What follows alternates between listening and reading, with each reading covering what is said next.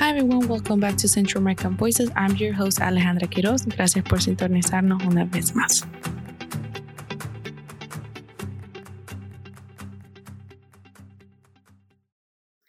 Hoy vamos a hablar con Zaira Williams, mejor conocida como Roxy. Ella es el punto nacional de contacto para Nicaragua en Space Generation Advisory Council, SGAC. Estudia ingeniería en sistema, es afroindígena de la costa caribe de Nicaragua, le encanta bailar música caribeña y es apasionada de la tecnología espacial. Bienvenida, Roxy. Gracias, gracias por, por estar aquí conmigo. Es una de las entrevistas que hemos planeado por muchísimo, muchísimo tiempo. Estamos hemos hablado con Roxy ya por bastante tiempo y tratar de, obviamente, de hacer tiempo para grabar y me da muchísimo, muchísimo orgullo y felicidad que ya podemos tener este episodio. so, bienvenida. Muchísimas gracias Alejandro. Yo también estoy súper emocionada de poder estar acá. Como dices, finalmente logramos eh, que sucediera y me siento súper emocionada por eso. Ah, me alegra. bueno, so vamos a empezar. Una de las primeras preguntas que tenía para ti, ¿cómo fue crecer en Nicaragua? Sí, crecer en Nicaragua, pues eh, hay muchos retos en diferentes aspectos, específicamente en mi caso, de dónde nací yo, de dónde vengo, que es de la costa caribe. Bueno, sabemos que es una de las regiones más pobres de Nicaragua y que hay muchos retos que se enfrentan tanto las mujeres de la comunidad, porque muchas veces somos invisibilizadas, y también como de nuestro idioma, porque tenemos el idioma nativo que es el misquito. Sin embargo, a, pesar de todos los retos que se enfrenta y estar en un, en un país, como te dije, por todos los retos que tenemos, hemos salido adelante por la fuerza de tratar de encontrar diferentes soluciones a diferentes problemáticas que enfrentamos como país, como comunidad. Y siento que eso ha hecho que muchos de nosotros, los jóvenes nicaragüenses, hayamos tenido que tanto buscarle y echarle ganas para ir buscando lo que nos apasiona, ¿no? Buscar las carreras que nos apasiona y tratar de aplicarlas a soluciones para problemáticas de Nicaragua. Además de eso, crecer en Nicaragua es crecer en un país lleno de cultura, crecer en un país donde los bailes, la comida son únicas, tantas comidas típicas que existen en el país. Yo me enamoro cada día más por cada comida, así que crecer en Nicaragua, además de, de todos los lagos, todos los volcanes que tiene, es único, siento, ya que nos muestra claramente la cultura, nuestras tradiciones a través de todos los bailes que tenemos y artistas, escritores y poetas que existen también. Así que crecer en Nicaragua es crecer también en un país donde luchamos por salir adelante y también de disfrutar toda esa cultura muy enriquecida que tenemos nosotros. Sí, y de verdad que sí, Nicaragua es hermoso. Como te dije antes de grabar, eh, yo he tenido la oportunidad de visitar cuatro veces Nicaragua y yo creo que nunca me he cansado de ir a Nicaragua. y es eh, de verdad bello, la comida es deliciosa y me gusta de eso, de que, o sea, vos definís eso de crecer en Nicaragua, es obviamente que es como una como es la necesidad de salir adelante. Y es, lo, y es algo que lo vemos obviamente que no solo en Nicaragua, lo vemos en toda la, eh, América Latina, en Centroamérica. Y entonces me gusta esa de que a pesar de todo, porque las personas cuando, cuando uno pregunta, oh, ¿cómo es Nicaragua? Muchas personas te van a contar las cosas feas, ¿me entiendes? O sea, lo político, la delincuencia, y pues es algo que no podemos tapar con, o sea, eso, el sol no se tapa con un dedo. es algo que no lo podemos tapar, es algo que, que sí existe, pero la belleza de la comunidad que vives, del, de, la, de tu comunidad, de la ciudad, del país, es algo que yo siempre digo que debe sobresalir más de los problemas que tenemos, porque todo país tiene problemas, pero la belleza, la cultura y la gente es, es algo hermoso. Claro, por supuesto. Y, y, como dices, pues problemas políticos y problemas en, eh, que tenga el país, pues como dijiste, muchos países también lo tienen. Y por eso era que mencionaba que desde ese punto muchos de nosotros estamos buscando cómo solucionar estos problemas grandes que como país enfrentamos y además de eso, pues disfrutar de nuestro país porque es nuestra patria, como es.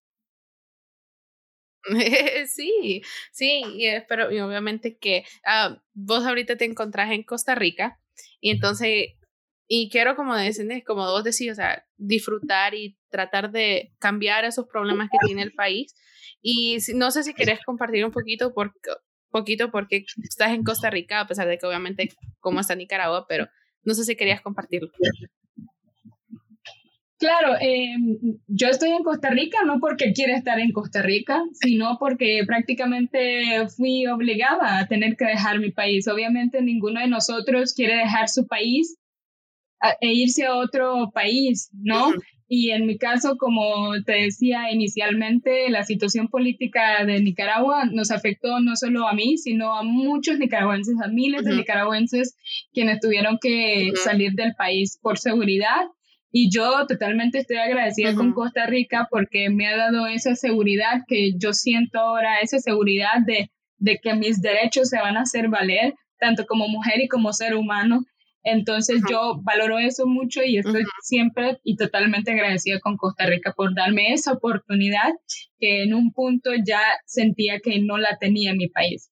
Entonces, la razón, me encanta Costa Rica, sí es muy bonito también, sin embargo, no estoy aquí porque yo haya decidido estar aquí, sino porque fui este, obligada a tener que abandonar mi país. No, los, y mira, y eso es una cosa que, o sea, a mí me duele porque como inmigrante, yo me vine acá a Los Ángeles por cosas familiares, ¿me entendés?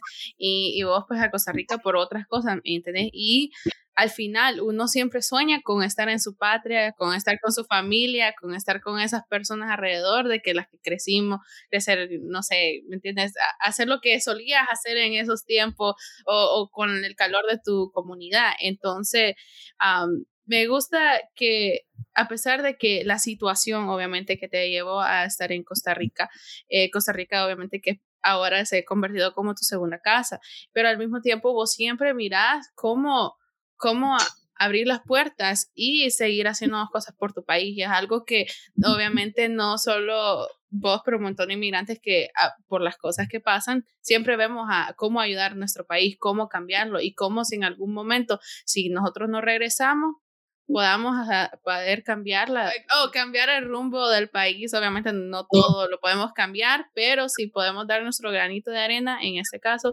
vos con toda tu inteligencia y todo lo que haces por tu país, ¿Me entendés? Es algo que tal vez en, en esta generación la veas personalmente, pero un montón de personas y un montón de, eh, en tu país se lo van a agradecer inmensamente por años.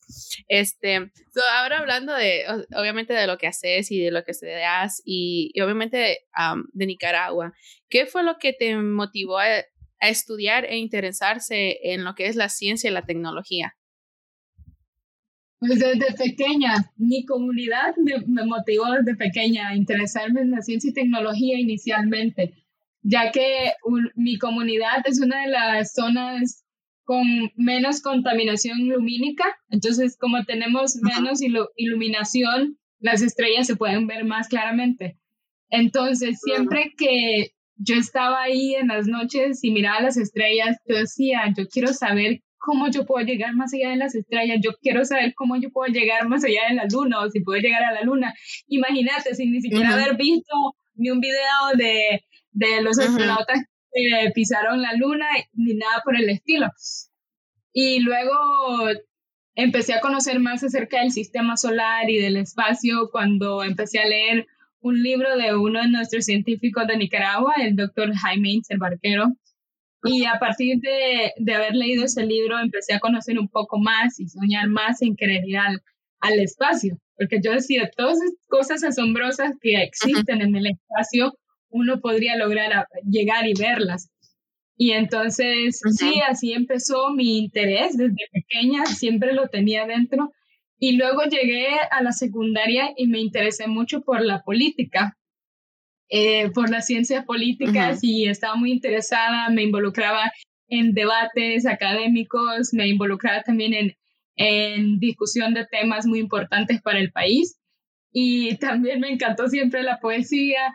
Sin embargo, llegué en el punto de participar varias veces en, en un evento que se llama Space Challenge, que es un evento que se hace en NASA a nivel mundial en todos los países a la misma vez se están haciendo, dura como alrededor de tres, cuatro días. Entonces participé en el evento inicialmente con una amiga y en el evento yo, en ese momento sí tenía mucho interés en ciencia y tecnología, pero no así como tan fuerte por el espacio. No había visto esa pasión y en ese momento surgió y conecté con mi pasión que tenía de niña, que quería y, me interesaba por el espacio. Y en ese momento yo conocí a, a, un profesor que se llama Julio Vanini, quien era, creo, uno de los organizadores en ese momento. Y recuerdo que yo le dije, estábamos conversando y yo le dije, quiero ser la futura presidenta de mi país. Y él me vio y me dijo, ¿por qué en lugar de querer ser la, la futura presidenta del país, ¿por qué no querer ser la primera mujer nicaragüense que vaya al espacio o que sea astronauta? Y entonces toda mi perspectiva o esa conexión que tuve de pequeña volvió. Fue como un, un flashback, no sé, de, volver a lo que de volver a lo que soñaba antes y esa conexión y yo le dije, bueno, eso suena interesante y la verdad que sí, me encantaría, ¿no? ¿Por qué no? Y él me comentó acerca de un campamento aeroespacial que hace en Costa Rica y participé en el campamento aeroespacial. De hecho, el campamento solo era para costarricense. Sin embargo, yo apliqué y yo dije, ojalá que me seleccionen para poder participar. Y bueno, la ingeniera Leonora de Lemos, quien es la encargada del campamento, me seleccionó, envié el correo que me dijeron que me habían seleccionado y venía por una semana a Costa Rica a poder construir un cohete de combustible sólido con mis propias manos, junto a mi equipo, claro. Y tuve el chance de conocer a científicos de NASA, a ingenieros de NASA y también otros ingenieros de ADLIS, quienes son expertos en construcción de, de cohetería de alta potencia o cohetería como la que nosotros hicimos durante el campamento. Y ahí fue el comienzo de todo, ¿no? El campamento dio un giro en mi vida de 180 grados. Y desde ahí yo dije que, porque incluso te digo, yo ya había decidido la carrera que quería estudiar. Yo quería estudiar ciencias políticas. Y cuando volví del campamento, yo dije, yo quiero estudiar una carrera diferente. Y estudié, empecé a estudiar ingeniería en software. Y así es como me empecé a involucrar, involucrar y, y empezar a promover más la participación de, de, jóvenes centroamericanos y Nicaragua específicamente en el sector espacial. Y específicamente en ciencia y tecnología. Ay. sí, qué hermosa historia, de verdad que... no, porque a ver, como te digo, y como lo, lo, vamos a, lo vamos a decir más adelantito, imagínate vos desde chiquita, como decís, vos no habías leído nada, pero vos querías saber qué es lo que está ahí arriba. O sea, la luna, las estrellas y especialmente, me imagino lo bello que se ha de ver, obviamente, desde tu comunidad, ya que no todos tenemos la dicha de vivir en un lado donde no hay tanta pollution, no hay, eso Aquí, aquí en Los Ángeles sí, a puras cachas se van, se ven las estrellas a veces. Entonces, yo me imagino lo bello que se, se ha de ver el cielo y me alegra de que, obviamente que toda persona, cuando ve la situación de un país, uno quiere decir, yo lo quiero cambiar, yo lo quiero cambiar y me imagino que era, era eso dentro de vos, de que vos decías, o sea, yo quiero ser la primera mujer presidenta, yo lo quiero hacer, ¿me entendés? Y es obviamente por la necesidad que necesitamos. Yo siempre he dicho, yo espero en algún día ver una presidenta en Honduras. Y, eh, eh, y, espero que algún día haya una presidenta mujer en cada país, porque es simple y sencillamente todas somos capaces y todas tenemos la, ¿entendés? la habilidad de poder llegar a, eso, a esos puestos que lastimosamente solo están hasta el día de hoy, como, como se llama? titulados o dominados por el, el lado masculino especialmente esos de privilegios. entonces, entonces eh, yo me imagino ahora que vos decís esa historia y ver atrás qué tanto te cambió ese comentario de ese profesor.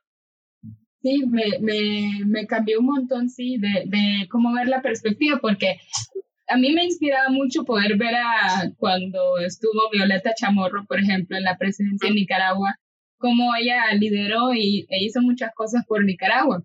Entonces yo decía, ella pudo lograr ser, ¿verdad?, la primera mujer presidenta en Nicaragua.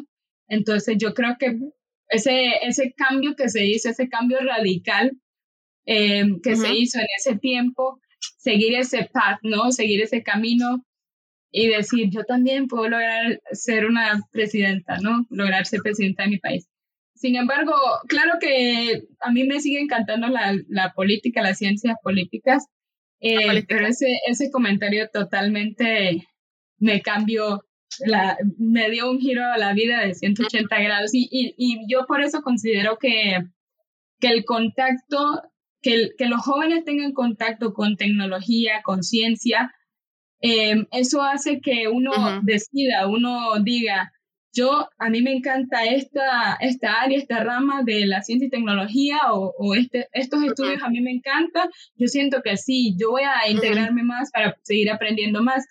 Sin embargo, si uno no tiene ese contacto, uno no se va a dar cuenta. Yo quería estudiar ciencia política y querer ser presidente en Nicaragua. Sin embargo, cuando tuve ese contacto de yo sentir que, que un ingeniero de NASA me dijera, Roxy, acaba de construir un cohete de combustible sólido con sus propias manos, no se sienta mal porque yo también quería participar en otro evento de oratoria. Eh, para entonces, y entonces me dijo, usted acaba de construir un cohete de combustible sólido, me dijo el doctor Andrés Mora, que ahora de hecho él está en el departamento de construcción de robótica, me parece, en la NASA, y es uno de los, de los ingenieros que envió los Astrobees al, al, al ISS, al, al, a la Estación Internacional Espacial. Entonces, imagínate ese, ese cambio, esos comentarios, yo decía, sí, wow, yo, yo siento que lo que a mí me apasiona es la creación y la innovación. Entonces, sí, fue como, me quedé. Y además de eso, claro que yo tuve la oportunidad de, de conocer a, a la ingeniera Sandra Kaufman, quien trabaja para NASA y está en la división de, de proyectos de, eh, bueno, no recuerdo el nombre, déjame, ay, es que se me viene en inglés y lo traté de decir en español, el Earth Division. Ella es parte del departamento de, es subdirectora del Earth Division de NASA. Entonces, imagínate poder conocerla, escuchar su historia, de donde ella también venía, de un lugar muy humilde, ahora cómo ella trabaja para la NASA, ha manejado proyectos hacia Marte también. Así que poder conocerla en persona y contarle también mi historia y que me dijera, vos también podés, fue una de las cosas que también me motivó, ver a otra mujer enfrente y desarrollando proyectos. Mira, me, has puesto la piel de gallina. Ah. porque, ¿sabes? Porque, y es algo que, que vamos a hablar, mira, y, y, es cierto, lo que es totalmente cierto lo que vos decís. Por ejemplo, y lo voy a poner así como ejemplo, y obviamente de, de, no tengo tanta perspectiva de Nicaragua, pero me imagino que es casi similar. Cuando uno está en Centroamérica, en el caso mío, en Honduras, a vos te dicen que puedes doctor, abogado, ¿me entendés? O ingeniero civil, industrial, ¿me entendés? Y, y, o sea, son unos, son, son unas carreras que te lo dicen, vas a hacer esto, esto, esto, esto. Y eso es lo que vos creces. Eh, creces pensando de que eso es lo único que puede ser. Que, oh, pues quiero ser doctor o quiero ser esto. En el momento en que alguien se te cruza la vida o algo pasa en tu vida y te abre la puerta de que el mundo no tiene límite de lo que querés ser, es cuando te cambia la perspectiva por completo. Te lo digo yo porque me pasó igual a, a vos. ¿Me entiendes? Y yo desde chiquita a mí me daban cámaras sin rollo, porque la gastaba tomando fotos de vacas. Y cuando yo llegué aquí, ajá, cuando yo llegué aquí en Los Ángeles, o sea, era como, oh, yo busqué, me acuerdo que era como mi primer año en la high school, yo busqué como, oh, qué, qué, qué carreras hay en la universidad. Y me salió fotografía, filmación, y yo decía, o sea, eso nunca está en Honduras. ¿Entendés? O sea, era como, esto no está en Honduras. O sea, yo decía como, o sea, me estás diciendo que yo lo puedo hacer. obviamente que mi mamá nunca me dijo nada, pero mi papá era como, no, porque va a estudiar eso, que no sé qué, bueno, whatever. Eso, okay, ¿me entiendes? Y eso obviamente que es una cultura mental, mentalizada ya en, nuestra, en nuestros países. Pero entonces me imagino que, porque cuando estabas contando dije, pucha, es que, es que de verdad que hay muchos de nosotros, centroamericanos y personas exactamente en este momento, de que nos dicen, nos ponen como en un cuadrito cuáles son las carreras o cuáles son las carreras en las que vos podés sobresalir en tu país. Pero es que a pesar de que amamos nuestro país, también es que tenés que sobresalir con ese nombre a tu lado. Entonces, como en, tu ejemplo, ¿me entiendes? O sea, el nombre de Nicaragua va siempre con vos, donde sea que vaya. Pero no quiere decir que Nicaragua es el único límite que tenés. Exacto. Entonces, o sea, cuando lo estaba diciendo, o sea, wow, o sea, es que es de verdad cierto. Cuando nos ponen en, un, en una, como una cajita, no vemos lo, las posibilidades que podemos hacer, ¿me? La ingeniería, la ingeniería no solo es ingeniería industrial, ingeniería civil, ingeniería, no, hay demasiadas ramas de ingeniería. ¿entendés? Pero muchas muchas personas solo se, va, se basan en eso. En eso nada más. Y, y, y yo siempre digo también que uno, uno piensa, de, digamos, que muchos se convencen al final de estudiar estas carreras que son las más tradicionales, por decirlo así, y luego al tomar las carreras piensan que ya, eso, lo que dice el, el pensum de la carrera, eso es lo que va a ser, o lo que dice que el futuro de, de, de un ingeniero industrial lo que va a hacer, eso es lo que va a hacer. Cuando no entienden que existen también otros sectores de, del mercado donde uno puede desarrollar esa habilidad que tiene, esa habilidad que uno consigue como ingeniero, esa habilidad que uno consigue como doctor. Por ejemplo, ¿quién podría imaginar y decir que fuera a necesitarse doctores en el espacio? Y sí se necesitan, sí se necesitan médicos, sí se necesitan ingenieros industriales. Entonces, todo esto, también hay diferentes mercados en los que uno puede, ¿no? combinar eso y no solo quedarse ahí pensando que, ok, yo estudié esta carrera que era tradicional, bueno, ni modo, voy a seguir con el rol que indica que es. Que te, Ajá, que te toca hacer, exacto. Y de verdad que, y es muy buena perspectiva la que da y espero que las que están escuchando en ese momento, vea, como que piensen, y y voy a seguir repitiendo como lo digo, pero esta vez lo voy a repetir en español, de que uno hay que obviamente autoevaluarse y, y autoevaluarse obviamente en la carrera que uno está haciendo. O sea, si vos te sentís estancado y vos crees que uno, todo el mundo es capaz, pero si vos querés desarrollar tu habilidad de carrera a lo máximo poder, hay, lo podés hacer y completamente. Una de las cosas que obviamente queríamos hablar y es una de los temas no principales, pero algo que te quería preguntar, Roxy, es como en Centroamérica y en el resto de América Latina. Obviamente sabemos la desigualdad de, desigualdad de género, que es algo que, que hasta el día de hoy lo seguimos viviendo y combatiendo. ¿Cómo ha sido tu experiencia como mujer nicaragüense en el ámbito de la ciencia y la tecnología? Y obviamente podemos expandir de ahí, pero es la, como la pregunta principal. ok, sí, no, totalmente. Como has dicho, eh, la desigualdad de género la seguimos combatiendo en diferentes sectores, en diferentes aspectos. Eh, muchas veces, y la mayoría, ¿no? En el caso de, digamos, mujeres ya profesionales, en el, en el aspecto del potencial, que muchas veces existe, por ejemplo, la industria, las industrias muchas veces no contratan a mujeres porque dudan del potencial.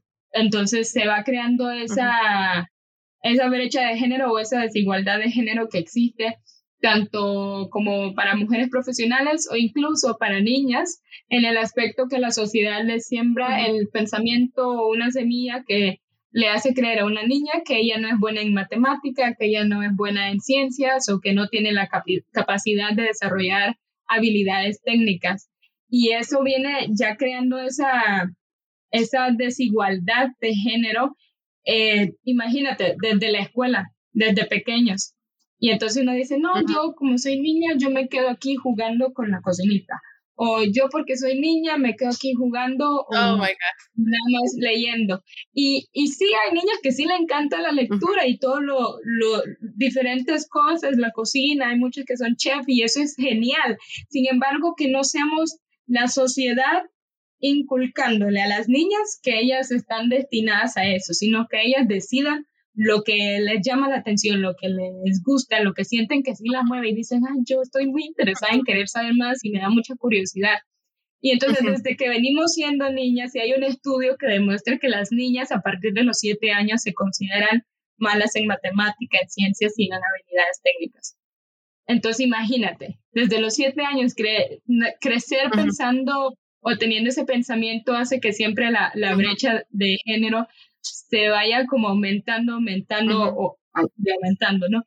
Sin embargo, siento que en el siglo que estamos ahora, con todas las mujeres profesionales que hemos ido desarrollando nuestras habilidades y carreras, creo que hemos tenido la capacidad también como juntas, juntando nuestras fuerzas, demostrar que no simplemente son, hemos tomado una carrera y que no sabemos cómo cómo implementarla, sino que sí tenemos la capacidad, el potencial suficiente para poder inspirar.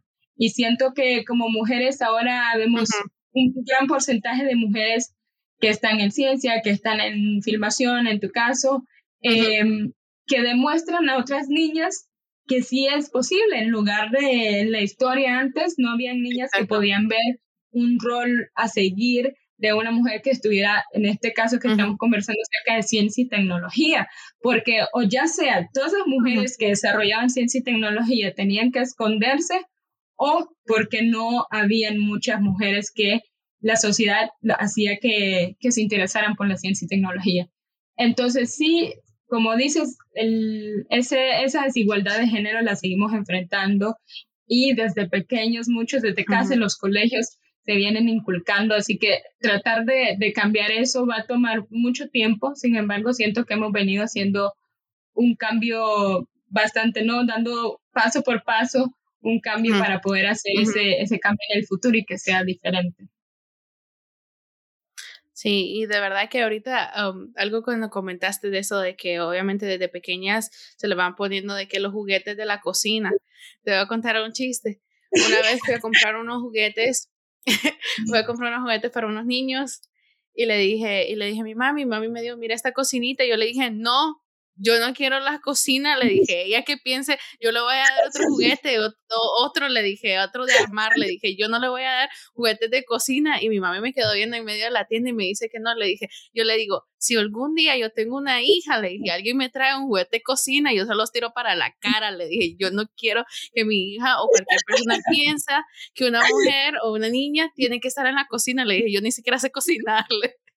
o sea, ¿me entiendes? Entonces, ah, o sea, yo, o sea, no me gusta esa, ¿me entiendes? Esa, esa, ese pensamiento de que, ah, pues a la niña hay que darle la cocina, a la niña hay que ponerle en ballet, hay que ponerle en este tipo de, de deportes porque no se va a lastimar, o, o hay que, o es estas carreras. Y como decís, es muy cierto lo que, lo, que, lo que comentas, o sea, si a la persona le gusta eso que le mueve, que lo haga, pero no desde nosotros imponer algo que la persona no quiera hacer. En este caso, me tienes una niña.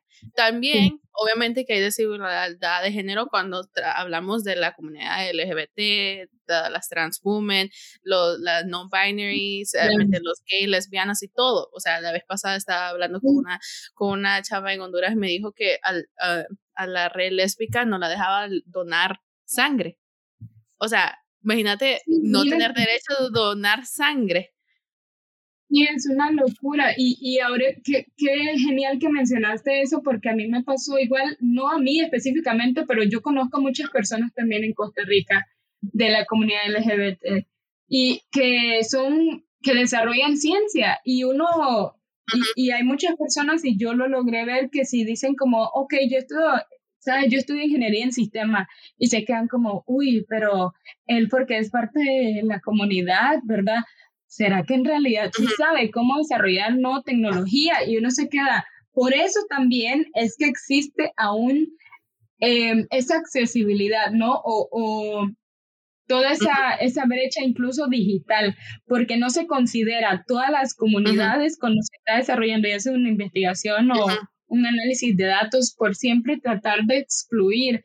Y yo siempre digo, y ahora voy como conectando un poco lo que es la brecha digital, y es que cada vez que, y has visto que hay algunas tecnologías que existen que muchas veces excluyen ciertas comunidades, como la comunidad LGBT. Sí. Entonces, em, uno dice, pero ¿por qué sucede eso si ellos saben que existen estas comunidades? ¿Por qué no las incluyen?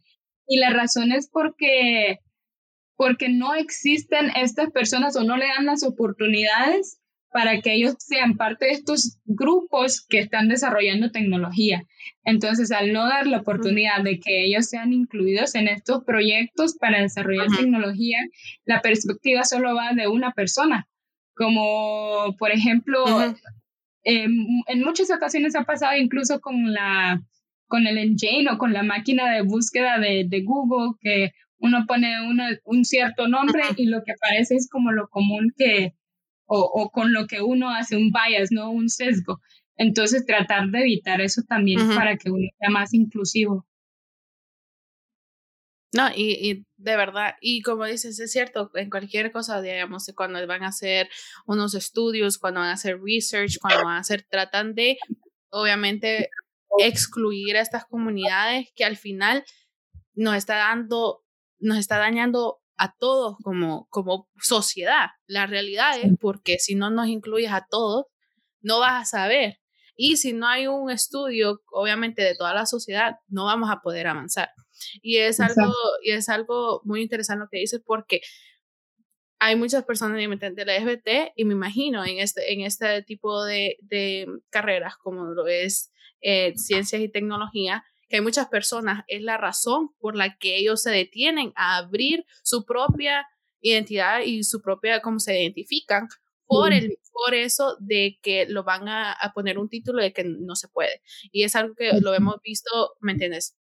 Nosotros como mujeres, a todas las personas que se consideran mujeres o hombres, dependiendo, ¿me entiendes? Y la mayoría de las cosas que lo vemos, obviamente, que viene de un punto de privilegio. Y es algo que me gustaría obviamente tocar porque ya en, en todo país, en todo país, creo que podemos incluir todo país, sabemos que el privilegio viene de un lado urbano, urbano ¿me entendés? Entonces, cuando hay tecnologías, cuando digamos en este caso, digamos, por ejemplo, vamos a dar un, un algo súper sencillo que creo que lo puedo conectar a lo que está pasando ahorita, lo que es una computadora y un internet. Ahorita que todo, las clases se están dando por Zoom. Obviamente que una persona en un lado más urbano tiene más fácil el acceso a una computadora en un internet. A lo que es esas, esas comunidades que están lejos de la ciudad. Entonces, ¿por qué? Es lo, que a veces me pregunto porque pasa mucho con mi familia que me, o sea, mi familia me dice, oh, es que tal personita no tiene internet o se le fue el internet o la señal está fallando.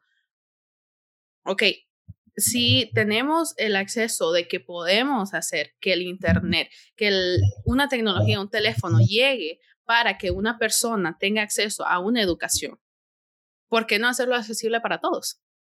¿Me entiendes? Y algo que yo sé que querías hablar, ¿me entiendes? ¿Por qué, ¿Por qué solo dejarlo en un lugar de privilegio? Solo, o solo la ciudad, solo esta comunidad. Y, y aunque sea solo en la, imagínate, solo en la ciudad, en la ciudad van a ser esos de personas de clase media alta. Sí, incluso con el, con el aspecto de acceso a Internet, de acceso a computadoras, existen organizaciones que apoyan ciertas comunidades, pero si no logran apoyar a todos, pues hay muchos que, como dicen, no tienen ese, no tienen el derecho a estudiar, porque como dices, ahorita con la pandemia todo se ha vuelto virtual y no, te, no todos tienen el acceso a poder utilizar esas tecnologías, la computadora, el Internet. Ahora, comunidades en las que tal vez sí existan o sí tengan computadoras e internet, pero la señal es muy mala o tal vez una persona que está tratando de hacer un esfuerzo para poder estudiar, digamos, ingeniería en sistemas o alguna otra carrera que tenga que utilizar un software que necesite internet rápido, que se necesite descargar. Estas, estas aplicaciones o estos softwares incluso considerarse, ¿no? ¿Cómo haría una persona que esté en una comunidad? Por ejemplo, en, mi comunidad indígena, en las universidades, por ejemplo, en la Universidad Huracán, ¿cómo haría una persona en la Universidad Huracán? Tendrá dificultades de Internet, su Internet será lo suficientemente rápido para descargar un software muy pesado. su computadora tendrá la memoria suficiente para poder tener tanto estos tres softwares que necesita para su carrera o solo podrá lograr tener uno. Entonces, todas esas esos aspectos y yo conozco muchas chicas que se dedican así full en, en el aspecto de accesibilidad. E incluso cuando hablamos de accesibilidad digital, em, en el caso de utilización de sitios web, como una persona discapacitada podría visitar un sitio web de la misma manera que vos y yo lo hacemos, como una persona con, con, problemas de cualquier, cualquier situación que, que tenga una persona, ¿cómo puede un sitio web hacer que sea inclusivo y que sea accesible para todos, de todas las formas. Y yo soy parte de, de una cooperativa que se llama Sulabatsu y es muy bonito que ellos desarrollaron su, la página web y tiene todos los aspectos necesarios para que el sitio web sea accesible. Para personas con dislexia, por ejemplo, que las letras se puedan separar un poco, para las personas que, que tengan problemas de la vista con, con referente a los colores y así todos los aspectos y es muy bonito y uno dice, wow, eso hace que todo sea eh, inclusivo, ¿no? Que diga, que incluya a todos, los a todos los grupos necesarios. Entonces, es de suma importancia para que el, el desarrollo de la tecnología pueda seguir avanzando. No, definitivamente. Y e, es, es, que la verdad que la inclusión, obviamente no solo hablamos de género, la inclusión de, de, de todo, ¿me entendés? Ya sea en accesibilidad, ya sea en, en, en, en proyectos, ya sea en, lo que sea, en realidad, en todo. Porque es, es, lo que te, como te, te, mencionaba al principio, es lo, si no nos incluimos todos, nunca vamos a tratar de avanzar la tecnología y llegar donde queremos llegar. Um, una, bueno, la última pregunta que estoy bien emocionada de preguntar. uh, um, una de las, y bueno, esta es la última pregunta, pero obviamente que yo sé que podemos expandir de ahí. y esto viene obviamente de una perspectiva de Centroamérica y es algo que, bueno, de, de donde estamos hablando es obviamente de la perspectiva de Centroamérica. El universo es tan grande, es que todo es tan grande y tan interesante que para una niña o niño en Centroamérica puede ser verse hasta algo imposible. ¿Qué consejos le darían a la nueva generación y por qué deberíamos abrir más oportunidades en Centroamérica en tecnología, ciencia? Y ciencia.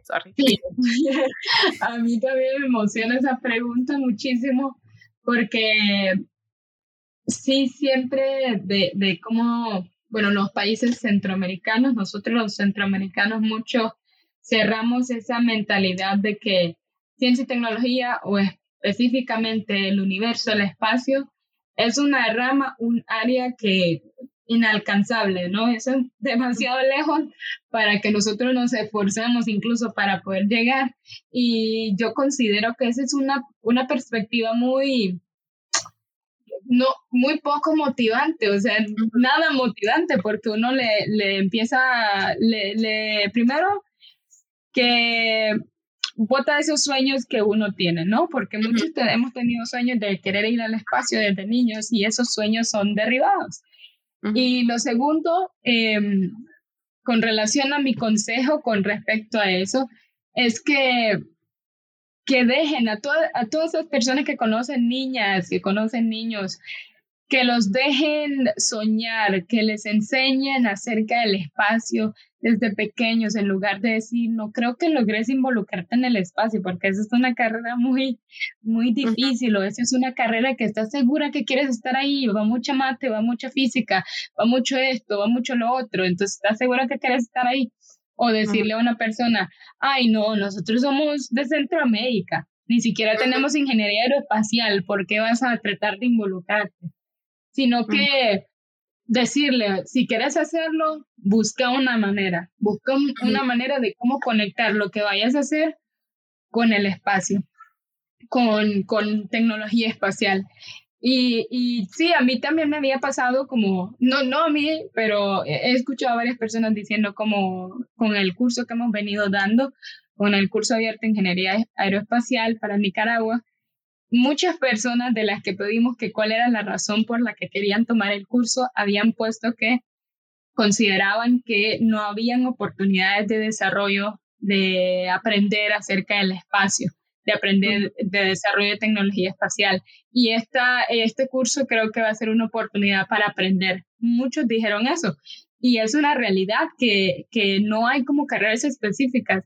Y cuando entraron al curso, el objetivo del curso no era, no era nada más como enseñar el material, claro, eso era algo muy importante, enseñarles el material, eh, una, breve historia acerca del espacio, cómo la ingeniería, la industria espacial empezó a crecer, cómo nació y así sucesivamente y al final hacer un proyecto basado en, en un nanosatélite. El caso es que también era enseñarles esa perspectiva diferente porque tuvimos personas que eran diseñadores gráficos, médicos, arquitectos, tantas diferentes carreras y también estudiantes de la secundaria em, que estaban participando y les dijimos, miren, queremos que sepan que porque ustedes estudian una carrera que no sea ingeniería aeroespacial, no significa que no pueden estar en la industria espacial. Estudias medicina, puedes desarrollar tecnología de medicina para utilizarse en el espacio o hacer un medicamento, no sé, para cuando los astronautas vienen y sus músculos están muy suaves o encontrar una forma de que eso, los músculos cuando están muy, muy débiles, pues se pueden lograr recuperar más rápido porque vienen del espacio y están en cero gravedad. O si estudias leyes, estudiaste leyes, sos abogado, perfecto, lo que más se necesita para poder ir al espacio son las leyes, leyes de país y leyes espaciales para poder hacer desarrollo desde de tecnología y cualquier proyecto. Estudiaste negocio, bueno, también hay negocio aeroespacial ahora. Entonces, todos esos aspectos diferentes, como SpaceX, ahora que está haciendo su eh, SpaceX con NASA, que están haciendo el Commercial Crew, es un es, es más negocio, es comercio, entonces todo eso se lleva, ¿no? Se relaciona. Y sí hay ingenieros, ingenieros del sistema y todo lo demás. Entonces, todo mundo, todos los que estuvieron en el curso tuvieron como esa oportunidad de decir, wow, yo estaba tan, ¿verdad?, equivocado o tenía una perspectiva tan diferente a lo que yo pensaba. Y yo le decía incluso al que era, estudia el que estudió diseño gráfico, yo le dije, tú puedes diseñar cohetes, sos un diseñador gráfico, perfectamente puedes utilizar AutoCAD y poder diseñar cohetes o, o diseños estructurales para el lanzamiento de cohetes. Entonces, todos esos aspectos lo enfocamos también en el curso para que vean que no solo se trata de ser astronauta o ser un ingeniero para poder entrar a la industria espacial, sino que todo se necesita. Sí, y de verdad, y wow, ahorita que mencionaste toda la lista de gente, de verdad, de verdad, y me acuerdo, uh, la vez pasada estaba comentando algo que te había comentado de mi hermano, que él está estudiando uh, ingeniería espacial, le, le preguntaba, me dice, oh, sí, porque la mayoría de personas que vuelan el cohete son pilotos de avión, y vos decís como piloto de avión, cohete, o sea, o sea, oh, pues sí, o sea, si, si estudiaste para ser piloto de avión y te especializas, ¿me entiendes? Podés llegar a volar un cohete, ¿me entiendes? O doctores, como decías, eh, todo, o sea, y todo lo que se llama, lo que se, ahorita, como mencionaste, es el, el de SpaceX y NASA, estaba bien, la, hace, no me acuerdo no sé cuánto, estaba leyendo como, como, ¿cómo se llama? Esta, esta nueva, ¿cómo se llama? Starlink, ¿qué es lo que se llama? El que está creando ajá, SpaceX para mandar a, a Marte ok, ya pasamos, no pasamos de la luna a Marte, ¿me entiendes? Y, y, y, todo, obviamente los aspectos que tienen que hacer son, creo que, que había leído que son seis o tres meses de camino. So, like, ¿me entiendes? cómo va a ser la comida? ¿Cuánta gente tiene que ir? ¿Cómo tiene que, me, uh, necesitan tratar de crear, cómo crecer, ¿me entiendes? Alimentos en, en la, nave espacial. Todo eso Imagínate, agricultura, todo, lo que sea, todo, todo. Entonces, creo que es, es, algo lindo lo que dices porque en realidad el límite no es ni siquiera el cielo, ni siquiera el universo, porque el universo no tiene límite. Entonces, me, me, da gusto de, de, de, que hayas compartido eso, porque yo sé que muchos de nosotros, ah, yo cuando era pequeña me imagino haber pensado lo mismo y saber que para mí era como, oh, es, es que, eso, ay, tienes que ir a los Estados Unidos, eso solo los gringos. ¿Entiendes? ¿Qué es la, la, la, la, la, respuesta que te dan, la realidad, ¿me entiendes? Entonces, uh, me da gusto, obviamente, que vos, inspirando muchísimas, muchísimas generaciones y esperando que en algún futuro muy, muy, muy, muy cercano podamos ver más centroamericanos, obviamente en la rama aeroespacial, en la rama de ciencia y tecnología, y por, por fin a ver que alguien crea, ah, no crear, porque lo pueden hacer fácil, ¿me entiendes? Pero que haya un programa más accesible, no solo para la, una área urbana, pero también desde, yo diría que desde uh, primaria, en, en, en, bueno, debe empezar, debería empezar desde primaria, y en, obviamente en esas comunidades que a veces el acceso a la educación no es accesible. So, primero hay que llegar al acceso a la educación y traer esos programas para que no pensemos que nuestra comunidad es el único límite, nuestra ciudad, nuestra colonia, porque la realidad es que sí lo necesitamos y todos somos capaces, todos somos capaces, no importa la edad, sexo, no importa lo que identifiques. So, de verdad, Rosy. Sí, no, totalmente. Em, no hay límites, como dices, nosotros seríamos nuestro propio límite porque nosotros nos pondríamos ese límite de que no podemos lograr algo o decir no puedo. Entonces, límite en sí no existe, como dijiste, ni el cielo ni el universo, nada, solamente nosotros. Así que nada más decir que no se den por vencidos ni aún vencidos, o no se den por vencidas ni aún vencidas, o no se den por vencidas ni aún vencidas. Así que es, es, es algo de esforzarnos todos, eh, de luchar, y yo siempre he dicho que las oportunidades si no llegan o si llegan, bueno, siempre está la frase común o la frase que se ha conocido más que las oportunidades solo llegan una vez en la vida.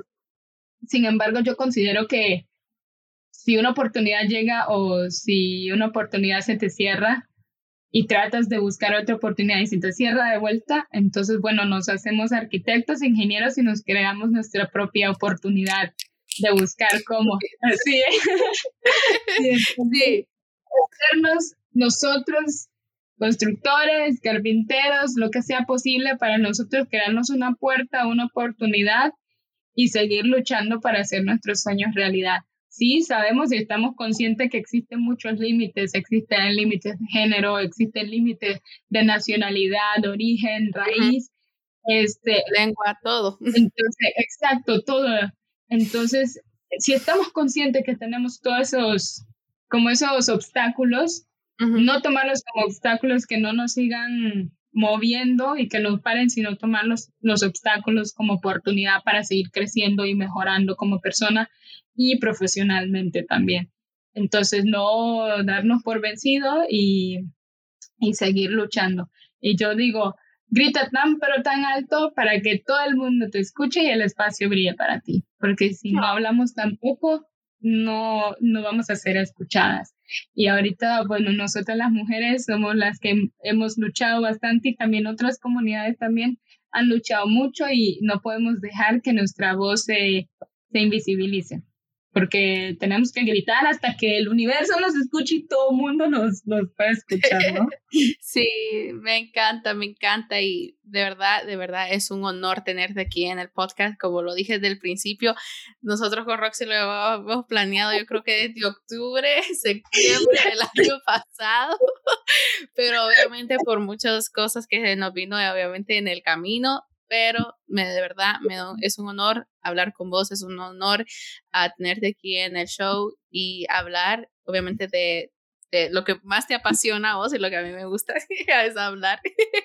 y de verdad que no, no, solo, yo sé que no solo me has inspirado a mí, yo sé que has inspirado a un montón de gente y para todas las personas que nos escuchen, como ella dijo, tienes que gritar tan alto para que todo el mundo te escuche y el universo brille. Sí, ok, el espacio ok, el espacio ahí está. okay. Bueno, ha sido todo, ¿no? Gracias, gracias por invitarme, gracias por ser paciente. hemos pasado por mucho, hemos venido hablando y, y, no hemos tenido como el chance, pero logramos hacerlo y, y me alegra muchísimo que hayamos podido hablar quiero que nada más decir a, a, todos los que nos estén escuchando y si existe, bueno, la comunidad nicaragüense que escuche, que sepan que ya vemos jóvenes desarrollando proyectos, que está el curso, si les interesa aprender, que me contacten, pueden contactar a Alejandra y que les pueda dar mi contacto, el correo, para que me puedan escribir que este, participamos ya en una competencia de diseño de nanosatélites, entonces para que vean que estamos avanzando. Y no solo nicaragüenses, sino todos los países centroamericanos. Pues felicidades Honduras porque ya tiró su satélite, ¿eh? Porque satélite junto a con el apoyo de Costa Rica, así que muchas felicidades. Sabemos, hay mucho potencial en Centroamérica, así que nada más Muchísimas gracias, Alejandra, nuevamente por la invitación y por, por hacer un grandioso trabajo. Admiro tu trabajo porque nos das voces, ¿verdad? Nos haces amplificar las voces que tenemos y que llegamos a más personas. Así que muchísimas gracias. gracias. Oh, gracias, gracias de verdad. Don't forget to check our website at centralamericanvoices.com where you can subscribe to our mailing list. Also, follow us on Instagram at Centime Voices Podcast and on Twitter at Centime Voices Pod. You can also like and follow our Facebook page where you can join the Central American Voices Facebook group. If you'd like to support this podcast and my work, you can donate through our website or become a patron. I really appreciate it. Also, don't forget to come back for our next episode.